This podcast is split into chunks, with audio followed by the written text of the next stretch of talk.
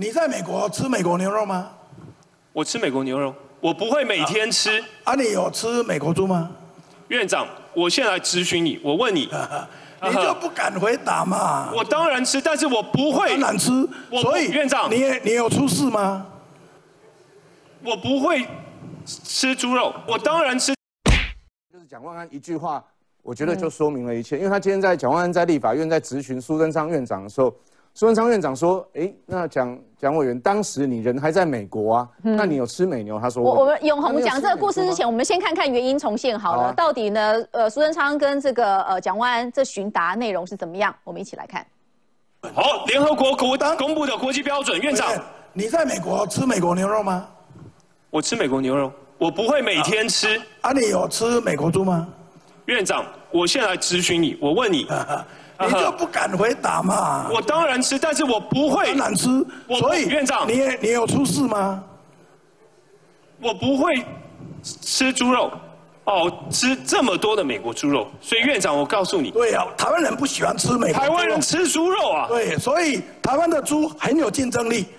开放美国猪肉三十年了，台湾猪肉还占九成以上，美国猪啊到现在不到一趴。院长所以当然你的都爱国际台湾标准低，放心啦，我对台湾的猪农比你了解多多，因为我就来自于养猪的大县屏东县。好，你看蒋万安居然是被苏贞昌反问考倒了啊！你有没有吃美国牛？吃啊！你有没有吃美国猪？还是吃啊？来，永红。我我觉得蒋万安很很可爱啦哈。第一个，他所在的选区也没有人在养猪啊，他最多就是吃过猪肉，没看过猪走路。我的选区是很多养猪户。那我要讲说，蒋万安今天这个是最好笑，就是你自己啊都说了，你承认你在美国，你也吃了美国猪，那这句话，那你有出事吗？他没有事嘛。所以我说，其实哦，再讲再多的这个理由都没有用，因为今天蒋蒋万已经帮大家回答了，我吃了就没事。那事实上，我们这八年看，所有吃美牛的人都没有事，你为什么现在是强调这个？他重点在，坦白讲，我觉得他重点就是说，我就要找一个事情来去卡你民进党跟美国的这个外交的进程。当初 AIT 请你们去吃饭要聊天的时候，你们不要去，你们要去海峡论坛。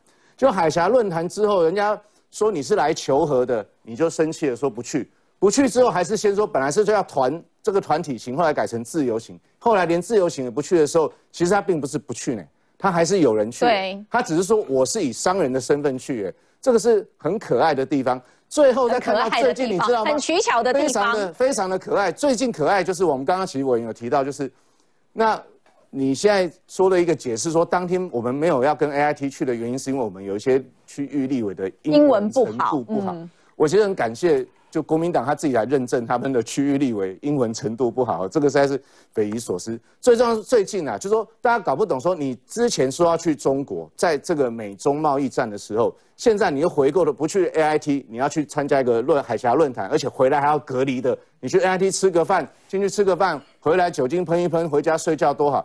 所以大家目前在讲，网络上有一个很可爱的说法哈，叫做起承转合啦。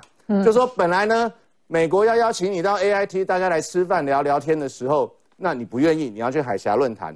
结果现在你回过头来跟美国说，那我们现在愿意了，所以这个是起承转合。但我觉得更有趣是江启臣他自己说啊，他说现在的态度是什么？他说他叫亲美和中。大家听到这和中有没有觉得很有趣？有，中国自古一个传统叫什么和番呐、和番的目的就是要求和，目的就是投降，不是真的求和平嘛。他当初要去和番，我们想到就是过去有昭君和番，今有启程和中啊。所以我觉得江启程这个不要把陈玉珍嫁出去哦。哎，这是一个，我觉得这这个实在是一个不错的建议，因为第一个，陈玉珍本来就觉得他是这个他的呃中央政府是是北北京京，所以哈、他去合番是非常合理的。然后这个就是通常就是这样嘛，你这个天子要把你的公主嫁出去，那你这个建议，我觉得你说要带回去给江，所以关键在关键在美男，不是美牛跟美猪啦。